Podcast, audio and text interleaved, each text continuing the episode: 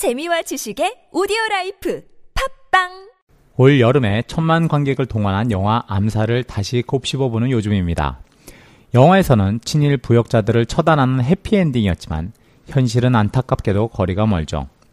영화의 마지막 씬에 나오는 반민특위, 반민족 특별조사위원회가 이승만 정권 때 해체된 후 사실상 민족 배반자에 대한 처벌을 하지 못한 역사는 결국 그들의 후손에게까지 권력이 대물림되는 현상을 만들었습니다. 지금 권력자들이 이제 과거는 잊어버리고 미래로 나아갈 때다라는 문구가 참으로 속보이게 느끼는 건 바로 이런 역사하고도 맞물려 있습니다. 그들 입장에서 보면 이해는 갑니다. 과거 역사를 드러내 올바르게 다시 돌려놓자는 여론의 흐름이 얼마나 부담스러우겠습니까? 누구나 그 입장이 된다면 어떻게든 지우고 싶을 겁니다. 다만 보통 사람들이 그걸 지지하지 않는 이유는 간단하죠. 그렇게 올바르지 않은 과거가 눈 감고 넘어가는 선례를 만들어준다면 누가 땀 흘려 정직하게 원칙을 통해 권력을 쟁취하려고 하겠습니까? 다 힘 있는 곳에 빌부터 정의를 짓밟는 게 우리 삶의 가치관이 되지 않을까요? 저 역시도 제가 딸들에게 물려주고 싶은 그 세상은 그런 세상이 아닙니다. 책세 글쓰기 프로그램 꿈꾸는 만년필을 시작하겠습니다. 안녕하세요. 신혜정입니다. 네, 안녕하세요. 양정훈입니다. 오, 암살. 영화 보셨어요? 네, 봤습니다. 오, 네. 생각보다 일찍 보셨는데요. 네, 아, 저는 보고 명대사 정리하느라고 네. 또 다시 삶의 공유하느라. 네, 봤으니까 봤음, 본 값을 해야죠. 와, 네. 음, 그랬어요. 네. 어, 속에 이제, 보면 그 속에 이제 대사라든지 뭐 이런 좀 거질만한 내용들이 있잖아요. 네. 물론 이제 인물들이나 이런 연기도 영화는 중요하지만, 그래서 야, 많은 사람들이 이 역사 공부를 이 영화로, 어, 극장에서, 상업용 극장에서 해야 되는 이 시절이, 아, 참, 안타깝습니다. 네. 네. 우리나라는 아직 선진국 되려면 그래서 멀었어요. 어떤 혹시 네. 읽어 저, 보셨던 대사 중에 혹시 기억나는 대사 있으세요? 아니요, 저는 그냥 내용에 빠져 있어서. 어, 장면 기억나는 장면. 아, 저는 그 왜 전지현이랑 하정우가 처음 호텔에서 만난 장면이 좀 기억에 남아요. 아 스카프 이제 네. 끼워주고 같이 커피 마시는데 네. 그러니까 서로 눈치를 보면서 서로 도움, 그러니까 필요에 의해서 도움을 받는 그런 장면이었는데, 네네.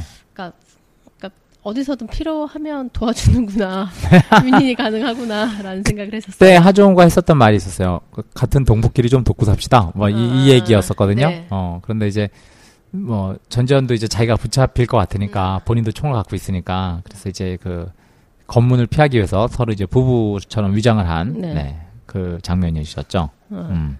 네. 재밌습니다. 네. 그러면 책 쓰기 글쓰기 코칭 프로그램 145회차 오늘 공유할 자료는 어떤 건가요? 네. 오늘 공유할 자료는 어 우리말 달인되는 어, 음. 우달문. 네. 우리말 달인을 잡는 문제집이죠. 네. 문제는 그래서 우달문 어, 책의 마지막 음. 총네 번째 책을 갖다가 좀 갖고 왔습니다. 아, 우달문 또 어떤 문제를 내주실 건가요? 자, 바로 시작하죠. 뭐 시간 없으니까.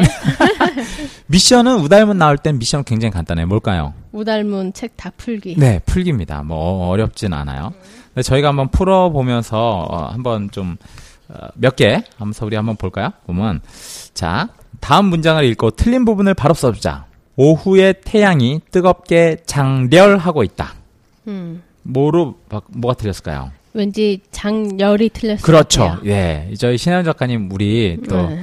너무 정신적으로 스트레스 받으시면 안 되니까 제가 강하게 말하는 부분을 아, 갖다가 네. 골라서 찍어 주시면 됩니다. 맞습니다. 네, 네, 네. 작렬이 아니고 작열하고로 바꿔야 됩니다. 아. 왜냐하면 장렬하다는 건요 포탄 따위가 터져서 쫙 퍼질 때 장렬하다. 음. 파편이 장렬했다 이런 거고요. 아까 말한 태양 이런 건요 불 따위가 이글이글 뜨겁게 타오르다라고 쓸 땐 작 열하다라고 쓰셔야 됩니다. 그 열대 과일 할 때 열자인 거죠? 그렇죠. 네네. 그래서 어, 이 내용들 갖다가 보셔야 되겠고요. 자, 어, 때로는 그이와 둘이서 와인잔을 부딪히며 사랑을 속삭인 적도 있었다. 근데 부딪힘에 부딪히며로 돼 있습니다. 자, 뭐가 틀렸을까요? 부딪히며 아니에요? 그렇죠. 부딪 히며로 어, 바꿔야 어, 됩니다. 치아할 때 치. 그렇죠. 지금 제가 말씀드린 부딪히다는요. 부딪다, 즉 물체와 음. 물체가 마주 닿다의 피동이에요. 그러니까 부딪힘을 당하다라는 어. 뜻이거든요. 그러니까 승용차가 트럭에 부딪혀 전복됐다라고 할 때 부딪혀다라는 거고요. 음. 아까 말한 부딪히다는요. 물체와 물체가 마주 닿다의 힘준 말이에요. 음. 어, 부딪다. 힘준 말인데 뭐 기둥의 머리를 부딪히다. 어디 어디를 부딪히다. 와인잔을 부딪히다. 라고 할 때는 치다. 그리고 어, 물체와 마주 닿다는 트럭에 부딪히다. 라고 할 때는 어, 아까 말한 이런 피동 형태로는 부딪히다를 어, 쓰셔야 되는 겁니다. 자, 재밌죠? 음. 네. 네. 자, 어, 맞추기 쉬우니까. 네. 그렇죠. 네. 자, 봐보겠습니다. 음. 한 사람의 실수로 신뢰가 안심하고 잠을 잘 수 없을 이만큼 난장판이 돼버렸다. 이만큼이 뭔가 어색한데요? 그렇죠. 네. 없을 만큼. 어. 네, 그렇죠. 없을 이만큼이라고 하면 만큼은 의존 명사이기 때문에 어, 앞의 내용은 상당한 수량이나 정도를 할 때 이만큼이라는 건 비표준어예요. 그래서 표준어로는 뭐뭐 한 만큼 사람은 노력한 만큼 대가를 얻는다. 잠을 잘 수 없을 만큼 난장판이 돼버렸다. 뭐 이런 식으로 어, 쓰시면 되는 겁니다. 네. 자, 자 다음 문제. 보일러는 펌프를 부착함으로써 완제품이 됩니다. 써 아니에요? 예. 자, 여기서 보시면요. 어, 완제품을 부착함으로 써 완제품이 됩니다.가 맞는 얘기죠. 네, 네. 맞습니다. 뭐뭐 함으로라고 해서 뒤에 써가 붙는 어 뭐뭐 함으로써 뭐뭐 함으로써가 붙는 형식이 없어요. 그러니까 즉 뭐뭐 무로 뒤에는 써나 서가 붙지 않습니다. 그러니까 아예 빼는 거예요. 네. 자, 자 보일러는 펌프를 부착함으로 완제품이 됩니다. 네네. 이제 이런 식으로 어, 쓰셔야 이제 정답이라는 거죠. 함으로는 서나 써가 붙지 않는다. 그렇죠. 뒤에 써나 써나 써나 서가 붙는 형식이 없다. 네. 어, 자, 기대와 보람을 가질 수 있도록 최선을 다하겠습니다. 기대와 보람을 가질 수 있도록 최선을 다하겠습니다.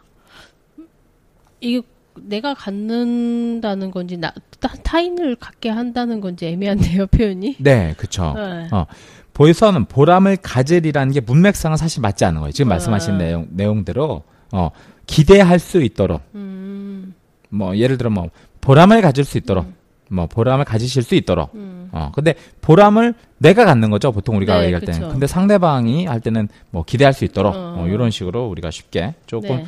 바꿔서 어, 쓰시는 게 아, 좋다 음. 그래서 이런 팁으로 좀 말씀을 드리겠습니다 네 네. 그러니까 기대와 보람을 가질 수 있도록 예. 자, 자. 그다음에 짙은 안개가 끼어 있는 데다가 그것이 시야를 가리는 바람에 교통사고가 빈번하다. 짙은 안개가 끼어 있는 데다가 어, 뭘까요? 끼어. 끼어인 것 같은데 그렇죠. 어, 뭐 정답은 뭐예요? 어떻게 끼어를 끼어로 바- 바꿔야 어, 됩니다. 아, 끼어. 음, 끼여는 끼이어의 준말이거든요. 네. 그러니까 짙은 안개가 끼어 음. 있는 데다가 그것이 시야를 가리는 바람에 교통사고가 빈번하다. 네. 네. 아마추어 무선반에 들려주세요. 들, 들, 여, 여여, 내어요? 그렇죠. 들려. 려, 려려가 맞는 것 같은데? 들 뭐가 맞아요? 리을이 맞는 거 아닌가요? 리을? 네. 리을은 다 리을이죠. 들려인데 어. 이거를 들 러로 바꾸는 거예요. 들러. 들러. 아, 들러는 들르다. 어, 어. 어, 어, 들르어의 구조거든요. 그러니까 들리다라는 거는 듣다의 피동형이에요. 그러니까 어. 예를 들어 뭐, 뭐 소리가 들리다. 음, 뭐, 뭐, 무슨 종소리가 들리다. 어. 라고 할 때 들려. 어. 하고 어디를 방문하다. 들리다. 라고 할 때는 들르다의 그 주어이기 때문에 들 러 주세요가 맞습니다. 어가 되, 어이가 된다는 거죠? 들러. 어이가 아니고 그건 레죠. 들레. 어이는. 아, 그러니까 어, 그냥 그냥, 어가 그냥 어. 어. 어. 아마추어 무선반에 들러 주세요. 어. 음. 보통 이런 그 퀴즈 맞추고 하는 거는 이제 남자 목소리니까 제가 조금 그 뭉개질 수 있습니다. 그래서 참고하셔서 1968년에 이른 봄이었다. 응? 1968년에 이른 봄 이었다. 얻다 아니에요? 그렇죠. 이었다입니다. 어. 이었다. 맞습니다. 네. 잘하셨어요. 네. 어, 쉽죠? 네. 중간 중간에, 어, 키스 진짜, 계속, 어, 라디오에서 나오는 문제 푸는 것 같아요. 힌트 다 주잖아요. 네. 가래침을 자꾸 삼키지 말고 뱉어라. 어라 아닌가? 그렇죠. 네, 뱉어라. 그렇죠. 맞습니다. 배 밑에 티귿 어라. 어, 어. 어, 라가 맞는 네, 거죠. 어라. 네. 아까 제가 이것도 뭐 좀 강하게 어, 얘기를 해, 해드렸지. 뭐뭐 아라는요 명령하는 뜻을 나타내는 이제 종결어미. 그래서 받아라, 보아라, 쫓아라라고 했는데 아나 오의 모음으로 된 형용사 어간에 붙어서 이제 감탄어를 뜻을 나타내는 종결어미가 있는 거예요. 아이 좋아라. 예를 들어 달도 밝아라. 뭐지 이랬는데 뱃 아라는 뭐예요? 어우 감탄의 뜻을 하- 나타내는 게 아니잖아요. 아우 좋아라, 아우 밝아라 이런 게 아니니까 뱃 어라라고 해서 명령하는 뭐뭐 해 하여라 어, 이렇게 쓰셔야 된답니다. 자 밖은 바람이 심하게 불고 있다. 문을 꼭 잡그라. 잡거 장거라인 거죠? 어 잡그라라고 하는데 어, 잡거라는 자 뭐죠? 밖에 바람이 심하게 불고 있으면 문을 꼭 어떻게 해야 될 것 같아요? 잡어라는 아니면 그렇죠, 그렇죠. 장그라가 될것 같은데. 잡 알아. 알아. 잡아라. 잡 알아. 아. 음, 음. 잡 알아. 그러니까 네. 잡그라라는 말 음. 자체를 이제 쓰는 게, 네. 어, 좀, 뭐뭐 하그라? 뭐뭐 음. 하그라? 그러니까 우리 표준말처럼 들리지 않죠. 네. 뭐뭐 하거라라고 할 때 이제 해야 할 자리 쓰는 명령어 뜻을 나타내는 종결어문인데, 네. 빨리 가거라. 음. 어서 내려 가거라. 처럼 음. 예를 들어 우리가 할 때도 잡 알아. 이런 식으로 쓰시는 게 어, 중요합니다. 네. 이건 좀, 좀 어려워요. 근데 아, 싫은데. 어쨌든 자 한참 거리를 두고 바라보니 그간의 인생 역정이 훨씬 객관적으로 보였다. 객 객관적으로 보였다. 다시 한 번만 문제 내주시겠어요? 한참 거리를 두고 바라보니 그간의 인생 역정이 훨씬 객관적으로 보였다. 객관적인 것 같은데 뭐 뭐가 틀린지 잘 모르겠어요. 그렇죠. 네. 네, 이게 어렵습니다. 정답을 제가 말씀드리면요. 한참 거리를 두고 바라보니 그간의 인생 역정이 훨씬 객관으로 보였다. 어, 객관적이 아니고 객관으로 보였다가 맞습니다. 뭐 차, 객관적과 객관의 차이가 뭐예요? 그러니까 적자란 말을 자꾸 음. 없애는 거예요. 그러니까 우리가 아. 보통 적이란 말을 한, 이제 굉장히 자주 쓰는데 그렇죠. 오히려 이제 적을 없애야지 문맥상 맞는 내용이 그꽤 많습니다. 어, 음. 어, 그런 거 있는 것 같아요. 왜 가끔 글 쓰고 나서 한국 맞춤법 검사기 돌리면 적자를 빼는 거가 많더라고요. 것이나. 어, 그렇죠. 어, 네. 어. 이런 내용이 의외로 또 쉽지가 네. 않습니다. 자, 제가 한번 또 읽을게요. 자, 손님들은 책에 있는 질문 따위는 하지 않았다.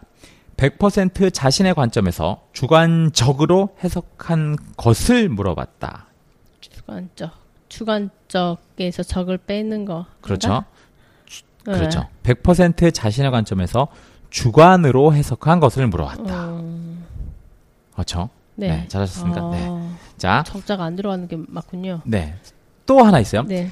상식적으로 생각하면 아인슈타인은 실패해야 옳다. 음, 상식으로. 그렇죠. 상식으로 생각하면 상식으로 생각하면 상식이 되네요. 네, 그렇죠. 어, 쉽지 않습니다. 그렇죠? 네. 네. 아, 저희가 한번 이거 얘기하면서 자. 그 사람은 동화를 재미있게 들려주는 바람에 아이들의 인기가 있다. 아이들에게 아니까 그렇죠. 맞습니다. 어. 띵동댕. 아이들에게 인기가 있다. 그들은 강연을 통해서 그 가수는 노래를 신세대의 새로운 가치관을 제시하고자 했다. 신세대에게 그렇죠. 예. 가수는 노래를 신세대에게 새로운 가치관을 제시하고자 했다. 이게 맞습니다. 자. 그는 하루에도 약 100명 정도의 고객을 상대하느라 애를 먹었다. 하루에 100명 정도의 글쎄요. 거기 자. 그는 하루에도 약 100명 어. 정도의 고객을 상대하느라 애를 먹었다. 약이 빠져야 될 것 같아요. 약이랑 정도가 같은 의미. 그렇죠. 그렇죠. 여기서 보면요. 어, 이거는 거의 100명의라고 쓰든지 아니면 100명 정도의라고 써야 되는데 약 정도의를 음. 다 넣어서 어, 음. 틀린 케이스입니다. 네. 농촌에 이곳저곳에 빈집이 생겨나고 아까운 농토를 놀리는 경우도 적지가 않다. 적지 않다. 네, 아, 저. 뭐, 딴 거 다 안 듣다도 괜찮잖아요. 어, 이, 여기가 세네, 그러면, 어, 거기를 중심으로 어. 한번 찍어보면, 네네. 네. 이거는 그 문맥상 틀린 걸 찾아보시면 됩니다. 사랑은 결코 실패한다는 메시지를 담고 있으며 그 신부는 인간적인 사랑과 하나님의 사랑, 가족 간의 사랑에 대해 우리에게 지침을 전하고 있다. 다시 한 번만 읽어주세요. 사랑은 결코 실패한다는 메시지를 담고 있으며 그 신부는 인간적인 사랑에 대해 우리에게 지침을 전하고 있다. 실패한다는?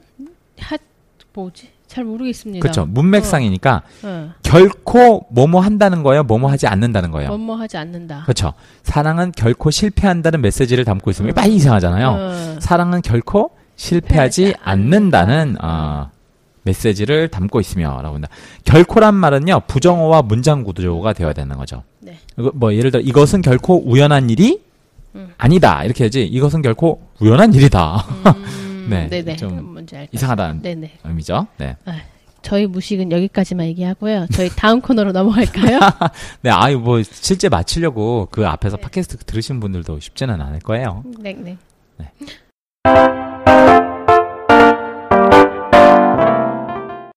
책 쓰기 글쓰기 코칭 프로그램 꿈꾸는 만년필 핫 이슈 코너입니다. 이번 주에 들려주신 핫 이슈 어떤 건가요? 자 이번 주 들을 할 이슈는요. 어, 혹시 신현 작가님 일배 하십니까?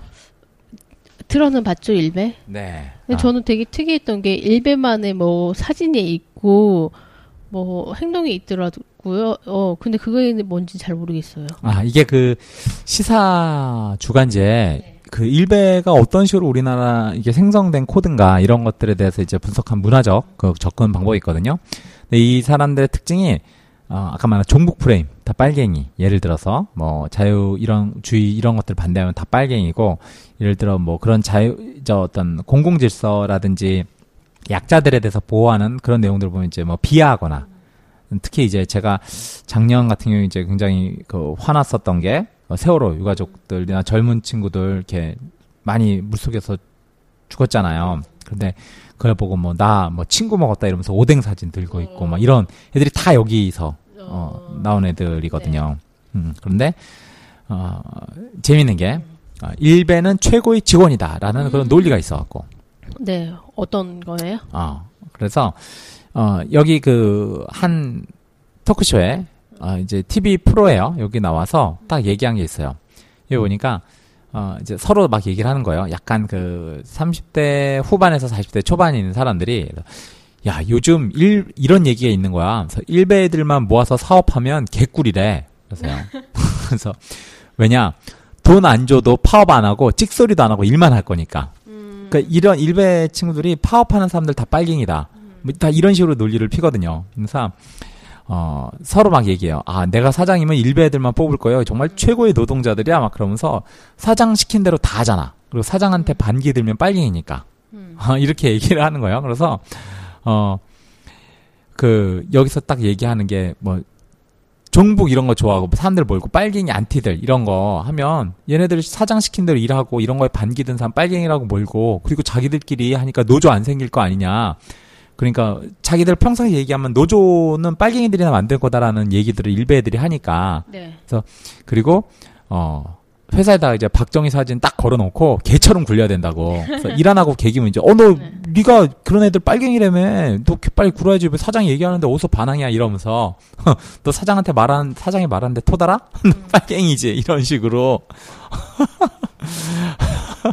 갈구면서 네. 하면 어 굉장히 그 사업하는 데서 아주 훌륭한 네 그런 직원이 된다 하는 거죠. 진짜 이거 보신 사장님은 쓰고 싶은 분이 계실 것 같아요. 네. 일베 애들이 스스로 자기가 자승자박하는 게 뭐냐면 네. 어, 자기가 실제로 취업을 해서 남들 밑에서 일해본다는 그 가정 한 번만 해봐도 어. 얼마나 노동자의 권리라든지 어. 정말 노사 협약이라든지 네. 사람의 인권이라든지 이런 게 중요한 걸 아는데 어, 일베들은 어떻게 보면 좀 되게 이중 배반적인 것들이 많죠. 그러니까 자기는 피해받기 싫어하고 자기는 뭔가 돋보이고 싶어하고 그러면서 정작 그렇게 짓밟히고 이런 상황들이 자기가 되면 죄를 이제 앓는 소리부터 하고 그런 거는 참기 싫어하고. 네. 그러니까 그러니까 공감을 못 얻는 거죠. 네, 다 빨갱이 있나. 네. 논리가 안 맞으니까. 네. 네. 역시 유머도 논리가 맞아야 하는군요. 어, 그럼요. 네, 아유, 이 유머라는 게 굉장히 그 높은 수준의 그 커뮤니케이션이에요. 제가 딱 보면, 비틀기를 알아차야 되는 문맥상의 뜻도 맞아야 되고 그것이 비유를 하면 논리나 과장법 이런 것들에 다 일맥상통해야 되는 거니까 어, 유머 잘하는 사람 사실 대단히 머리 좋은 사람인 거죠.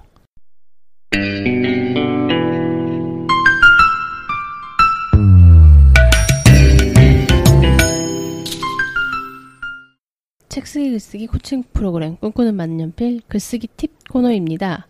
이번 주는 어떤 팁을 주실 건가요? 네 이번 주에는요 어, 대통령의 글쓰기 그 저자이신 방홍국 씨 있죠. 네. 어, 그분이 저자 초청 강연회를 가서 어, 글쓰기 노하우를 전달한 내용이 있습니다. 네. 그래서 그 내용들을 좀 어, 말씀을 해드리려고 합니다. 네, 어떤 내용이 있었어요? 네. 아, 헬로 디디라는 사이트에서 예, 글쓰기는 두려움의 연속이다. 독자와 공감해야 된다라는 제목으로 어, 나온 내용입니다. 자.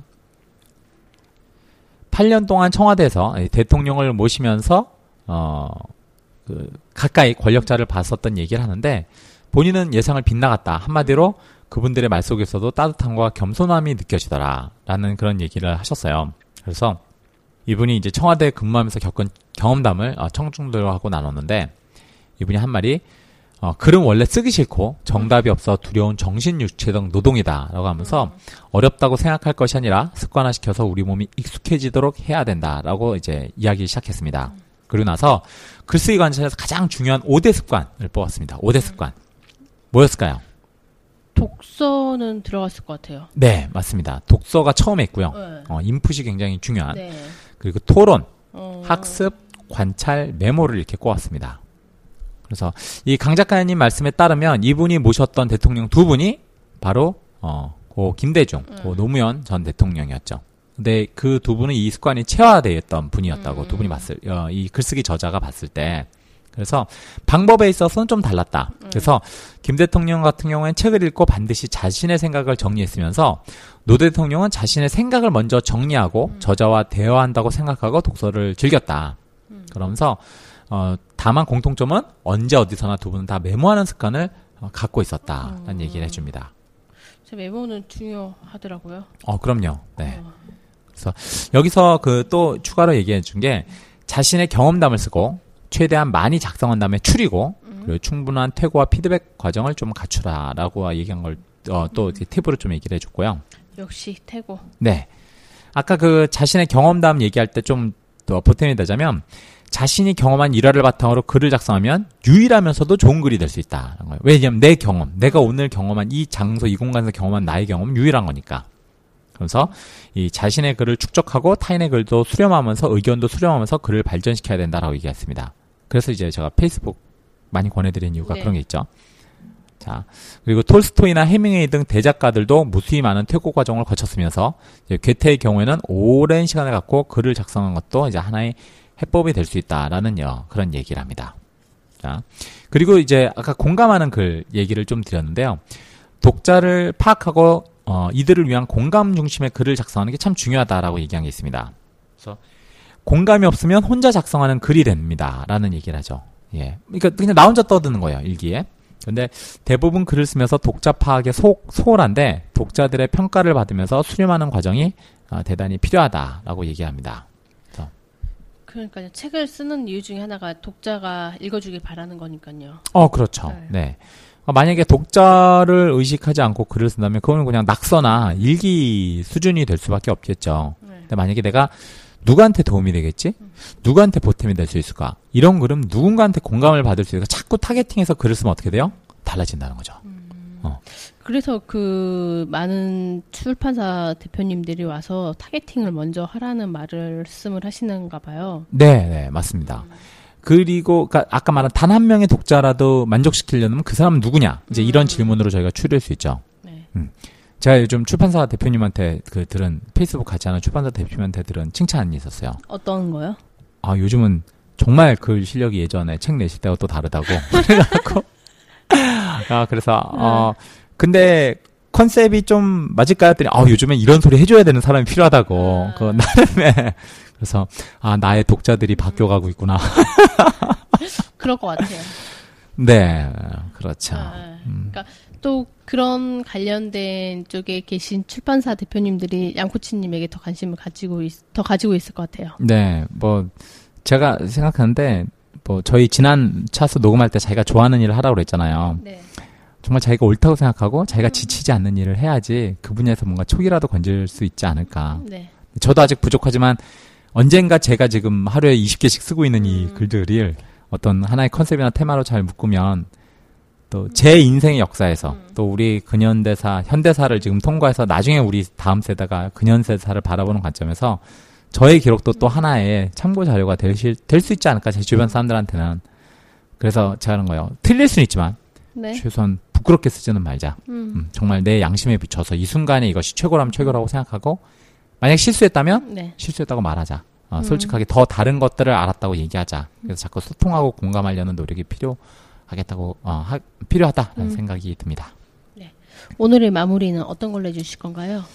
네, 어, 오늘의 마무리는 그 최근에 제가 글을 썼던 진심이라는 그 관련된 내용 아까 지금 방금 말씀드린 내용과 좀 연관이 되는데요. 진심이라는 제목으로 글을 쓴 게 있습니다. 이 글로 좀 마무리를 하도록 하겠습니다.